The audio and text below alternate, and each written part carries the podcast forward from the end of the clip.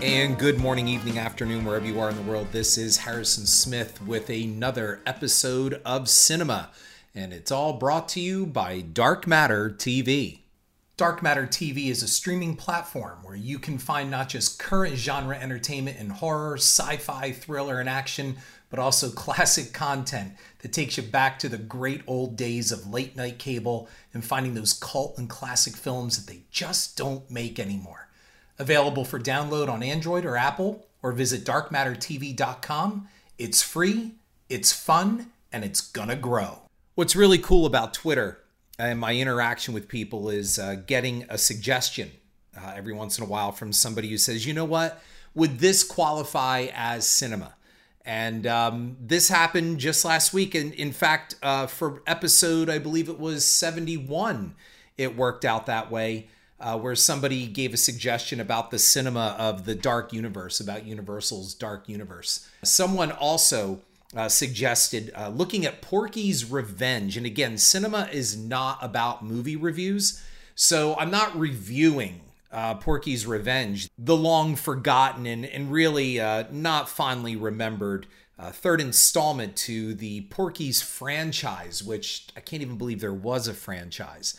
So what I want to do is is look at Porky's Revenge as to why it qualifies as cinema.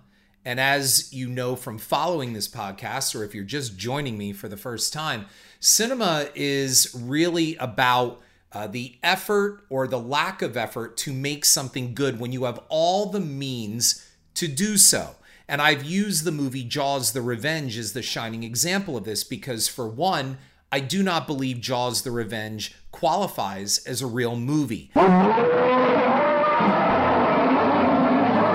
It was a manufactured tax write off and a payday, and really a cynical piece of product, and not really anything that comes close to entertainment. And in fact, not even so bad it's good. We're going to look at Porky's Revenge and see, see how that qualifies as cinema. You have to kind of look at everything overall. And it's not just the original Porky's or Porky's 2 the next day. Uh, however, looking at the teen sex comedy as a whole, going back to this seems to be running theme on this on this podcast as of late. The whole pretense of a historical context and taking a movie out of its contextual terms, and also the cynical idea of just running something into the ground where it just doesn't want to make any money anymore. I talked about the 80s and how it was this interesting kind of perfect storm of both conservative and uh, liberal values. We, we had this huge nostalgia for the 1950s and the 1980s. And, and as I discussed, I mean, you know, look what was on TV, you know, Happy Days, Laverne and Shirley, all, all these 50s theme kind of shows. Uh, in the movies, we had uh, Back to the Future and uh, you know we, we looked at the conservative values of that and in addition to that you know you had american graffiti and and you had all these films in animal house that harken back to the the 50s late 50s and early 60s before everything you know vietnam and and the racial strife and watergate and all of that stuff came into play. What people viewed as a more innocent time.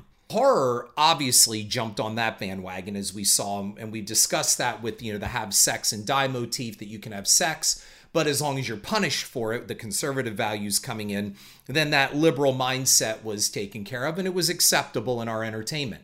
Well it kind of goes that way with the teen comedies. Now i'm not going to talk about breakfast club and the john hughes era you know, weird science, or even fast times at Ridgemont High. We're going to look at Porky's for one because I was right around in 10th grade when that came out. And I remember this was a big deal. But it also, if you had cable, you knew that these kind of movies were pretty big on late night cable. And, and cable, like HBO and that, they gave a platform for these teen sex movies that really didn't get much of a theatrical release. And, and, keep in mind, folks, this was way back when a very small film could get five to 600 screens uh, across the nation. That pretty much doesn't happen anymore. Now you have straight to DVD and streaming releases. And that used to be where a movie could end up in a drive in as part of a double bill. We're looking at films like uh, the Hollywood Knights or Losing It. You know, these kind of films where you add these constructs around 1950s values, you have these repressed kids, uh, they're horny kids, and they're all looking to get laid. The looking to get laid movie. And that's why I, I, kind of leave John Hughes and all of that out of it. And, and those movies, Breakfast Club and Weird Science, 16 Candles, even Better Off Dead, they've been talked about enough over and over and, and analyzed over and over again. So we're looking at the teen sex comedies that that kind of you know played on late night HBO and like I remember you know Hollywood Knights for example and I remember laughing at that you know there there were some funny moments to it. But then you get uh, even Last American Virgin which I want to stop before I get to Porky's because Last American Virgin is a film that really should have done a lot better than what it did. And although I'm friends with her now I remember growing up until Better Off Dead came along, and even then I didn't trust her all that much. Diane Franklin really upset me with her performance in Last American Virgin, and here's why.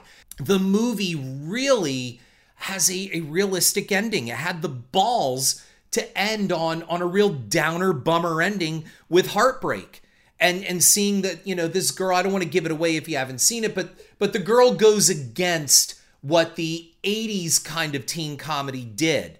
And uh, bravo to the director, the writer, and, and most of all to Diane for, for taking on a role like that, which could have been a very exploitative role and actually became very nuanced and layered. And, and Diane Franklin was, you know, and still is, in my opinion, one of America's sweethearts in cinema. She was wholesome. She had that pixie kind of glowing Mary Tyler Moore charm. And she really played uh, a very layered uh, character that I'm telling you, even when Better Off Dead, when she was Monique and she was adorable as Monique, I was still waiting for her to drop the bomb on Lane Myers. So, you know, that that says a lot and is a testament to what I feel might be one of Diane's best performances. So then let's roll into Porky's. And with Porky's, I remember hearing about Porky's was that talked about movie. And that is, oh my God, you got to see this, especially for the shower scene. Uh, and and again, the poster highlights that as well too. I mean, the poster made it very clear what this movie was about. You have this half naked girl with half her bare ass uh, showing on the poster, and an eye looking through a peephole. Okay, kind of like the special in a way. It, the, the peephole becomes a, a quasi glory hole. It, it didn't really leave a lot to the imagination. And I remembered as a kid, I would think, like I said, I was in 10th grade or so. You got to see Porky's. You got to see it. It's outrageous. It's bawdy and all this stuff. And they were quoting the movie. And of course, there were characters' names like, uh, you know, Beulah Balbricker. Okay, we get it. Ball Breaker. And I think, wasn't it Coach Goodenough? Like very very you know almost james bondish plays on words that weren't too subtle. And i guess if you look at it a kind of like get it get it kind of humor. You know somebody or that guy that shows up at your office party with a lampshade on his head every year and says the same old damn joke every year. Uh, to me i was kind of like i, I guess yeah, so i'm gonna go see this. So i went to see it with a bunch of friends. It was all guys. And yeah you got to see some boobs and you got to see all that kind of stuff. But I remember after Porky's was over, I was like, yeah, I guess. It was funny. I mean, there were there were some funny moments, the Lassie thing. But when you look at it from a perspective today, if you take it out of its historical context and you look at Porky's today, it's a pretty misogynistic movie. I mean, again, building these these very shallow stereotypes. Women are whores if they like sex, and guys are heroes if they like it and get it. And it's just about these poon hounds getting uh, laid, and they they go to Porky's. Uh, you know, Porky is this big fat, you know, redneck villain. Uh, they go to his brothel, they run afoul, and it's basically, you know, one of those fish out of water. These kids run afoul thing and they get revenge at the end, and, and all is well, and we root for our heroes. So, I mean, that all works, and I'm not bashing Porky's. Yeah, there were some moments that were funny. I, I, did not think it was hilarious, and I'm always dubious about that when people say, oh my God, you have to see this comedy. It's hilarious. Right there, I'm already knocking it down like five points because I, I just don't usually find it that way. So, and I, I consider myself to have a good sense of humor, but for this stuff, it was like, okay, it is what it is. This is not high art um, so we, you know, we went to see it. I had a couple laughs, and I didn't see what the big deal was, especially even the shower scene. And then you have, you know, Nancy Parsons, you know, Beulah chasing down this guy. And I mean, pulling his pants down, trying to look at his cock. By today's standards, you take Porky's out of its historical context of the 80s and also really under the parody of the 50s. And you got a movie that would not get made today. And if I'm not mistaken, I think Howard Stern was trying to remake it and it never happened. Now, I don't know if it ended up just in development hell or there was just too much PC pushback on this. I couldn't imagine when I heard that Howard Stern was going to make Porky's uh, remake it. I, I couldn't believe it because I, I just thought none of that humor is going to fly today. Somebody's going to be offended or outraged. So, and the same thing I think went for, we're going to go on the same track here for Revenge of the Nerds, which is not uh, a 50s based theme movie, but yet at the same time has the same thing, you know, guys looking to get laid and a lot of perversion going on and a lot of hijinks and sexual hijinks and nudity and girls exploited. I mean, that's really what it was. But if you look at that ending scene of Revenge of the Nerds, when Carradine seduces that girl and she believes it's her boyfriend, and she believes that Carradine is really Ted McGinley, that's rape.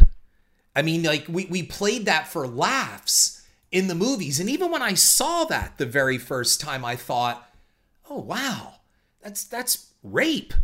And you know, everybody was laughing about it. And then she wakes up, you know, or comes, you know, comes out of the sex thing and finds out that behind the Darth Vader mask it's it's Carradine and she's kind of cool with it and just goes with it.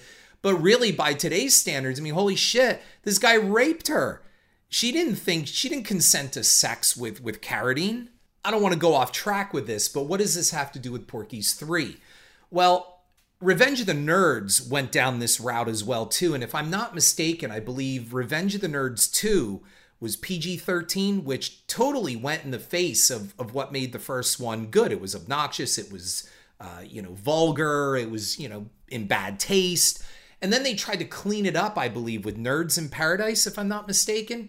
And then there was a Revenge of the Nerds 3, and I don't know how many of them are there. I mean, you get all these direct to video spin offs and, and sequels. It's like American Pie. Anyway, you have Porky's that kind of morphed into this too. And so you had Porky's 2 the next day, which I believe I saw on cable. I wasn't going to drop money to go back and watch the second one in theaters.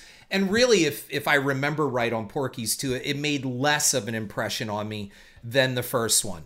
So by the time I'm a senior in high school, Porky's 3 comes out. It got such little fanfare, I didn't even realize there was a Porky's 3, a Porky's Revenge, until it hit home video and I was actually working at a video store. And it came in and I unboxed it. I'm like, what is this one? Oh, there was a third one? I don't even remember it getting any theater play up at our mall cinema. So I don't know what kind of distribution this thing had, but it's very clear that Porky's Revenge or Porky's 3 is cinema because they just made this thing to make it. There was no real intent to entertain. Uh, the characters are back. Most of them are all back. Man, it's not it's not pretty. Most people understand, I think. Some don't that you know, a lot of these kids, they're not kids when they play high schoolers in these movies. I think Sean Penn was what, like 24 when he played Spicoli in Fast Times at Ridgemont High. So the guys that were playing um, in the original Porky's were probably all, I would say, in their early to mid 20s. And now really they're they're on the, the downside to 30. And you know, some of them were starting to lose their hair. I mean, hairlines were receding, and it was very clear that these guys are college guys, like heading toward, you know, family guys in real life and they're still trying to play these young guys. And and it invokes in me i remember as a kid growing up watching the bowery boys if you remember that with Huntz Hall and leo gorcey and all them. I, I don't know if you remember them. I hope someone is nodding right now listening to this. But man that was a series where a bunch of guys that were already too old to be playing teenagers were now in their 30s by the 1950s. These were serial comedies that ran through the uh, you know late 30s, 40s, and 50s. And by the time it was reaching the 50s, I mean, man, these guys were long in the tooth, and it just it was kind of sad, and it just wasn't funny anymore. And I, I think that they were the the non-racy Porky's is really what it was. And now you have these guys in the Porky's gang, Pee Wee, get that Pee Wee. Here's the big thing. While the guy who played uh, Porky, who ended up in Better Off Dead as well, basically playing the same character, it was like Porky ended up making uh, those pig burgers in uh, uh Better Off Dead. I mean, he was a, a one trick pony. And he was a good villain in the first film because you didn't see a lot of him. But man, to build a whole movie around him for the third installment, eh, he wasn't really all that good of a villain. Porky's Revenge is just assembling the gang to wring the last few dollars out of this. Again, Porky's was a surprise hit. Uh, nobody really expected it to go through the roof the way that it did. And it was definitely the law of diminishing returns, where the second one didn't make quite as much as the first, and the third one was just dismal. But here's the catch and why it's cinema it made enough. It made enough to justify, I think it had an $8 million budget at that time. And uh, I think it made over 20 million. So it made its money back and it made a few bucks for the people who did it. And there was enough of it there to eventually inspire a remake by Howard Stern. Now, that doesn't mean Porky's Revenge did that, but the concept of Porky's did. So Hollywood got a bonus. They got a surprise hit with the first one, and they ended up with a quasi franchise that really didn't get past three. They didn't care. The story is ridiculous.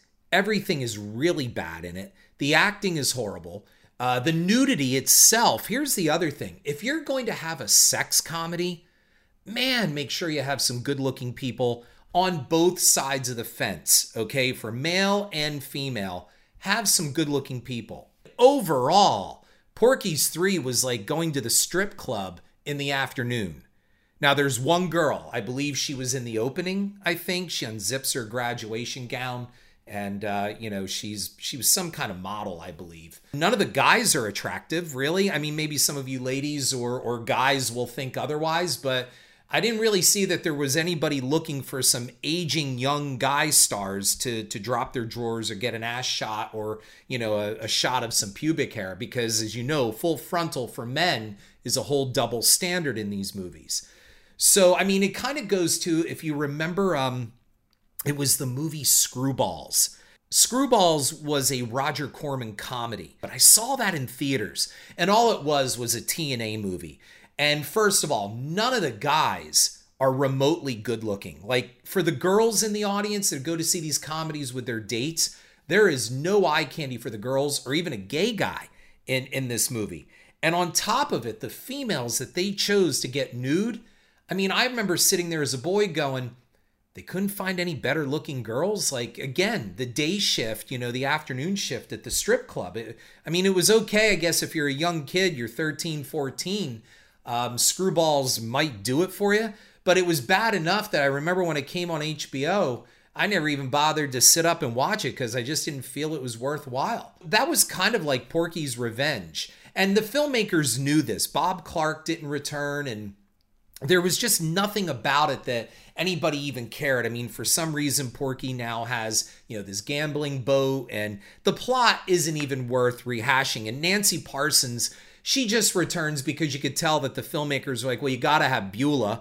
And, and I don't know if it was because she was sick because um, I, I, know I think she eventually died of, of colon cancer or something like that, a digestive cancer. She had lost a lot of weight. And part of the gag, of course, in the first two films is that she's a heavier lady, you know, that kind of thing. So, again, very misogynistic. I'm not saying that this is all right because you have to pull this stuff out of historical context. And this was the 80s. And by the end of the 80s, things were shifting.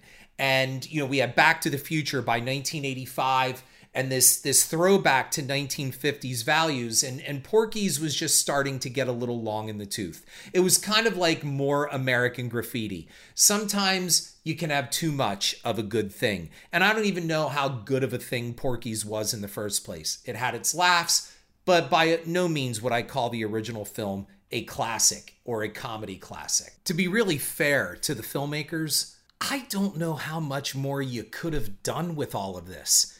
Maybe if what you should have done is found a whole new group of kids and brought some new blood to this. Uh, but again, the reason why Porky's Revenge qualifies as cinema is nobody even tried.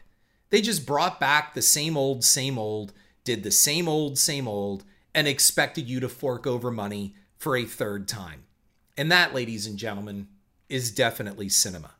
It didn't even have the guts to try anything different. And that's why I invoked at the start of this Last American Virgin. Last American Virgin had its elements of raunch and it had its sex and it had its nudity and all of that stuff. But it hit as more of a realistic teen comedy. Uh, why couldn't Porky's Revenge maybe try to go in that route? And and you know what? If it did, it could have maybe even spawned future films and they could have extended the franchise. But you see, that takes effort, that takes quality, that takes caring. So when you're just out to make a hit and run and throw this thing out before, you know, the, the juice has all been squeezed out of it, well, then you get what you pay for. There could have been an effort to say, you know, why don't we reinvent this franchise? Not really reboot it since that wasn't really going on at the time, but bring back Porky and give us a whole new set of characters and maybe even a better plot that takes us off in a far different direction. That could have been really cool. But instead, they went for the low hanging fruit, lazy Hollywood, as I've said in a previous podcast, and they just tried to take some money, and they did. Porky's Revenge is simply a cash grab and nothing more. It does qualify as a movie. There are some elements of entertainment there because we know the previous characters so well. And as far as I know, it wasn't a tax write off. However, I do understand that the original Porky's was a tax write off, tax shelter kind of thing. So, kind of weird that you have reverse cinema and now you have direct cinema for the third one. So, there is a cinema look at Porky's Revenge and a look at what happens when Hollywood just really doesn't care. Have a great holiday. This is Harrison Smith. Thank you for listening.